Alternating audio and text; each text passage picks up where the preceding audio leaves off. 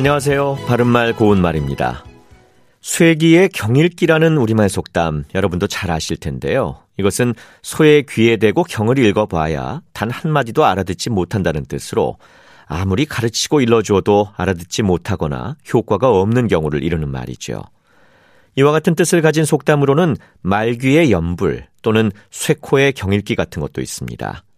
한자 성어로는 우이독경이나 우이송경이라고 하는데 우이독경에서 독은 읽다를 뜻하고 우이송경에서 송은 외다, 암송하다를 뜻합니다. 또 어리석은 사람을 뜻하는 한자 성어로 대우탄금과 수주대토 같은 것도 있습니다.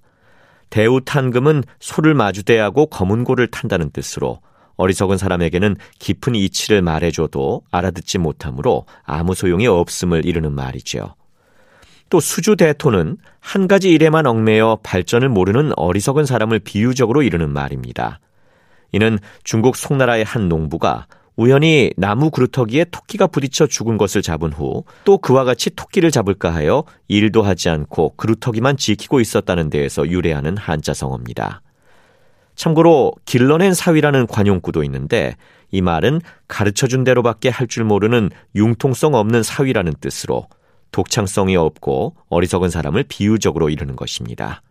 바른말 고운말 아나운서 이규봉이었습니다.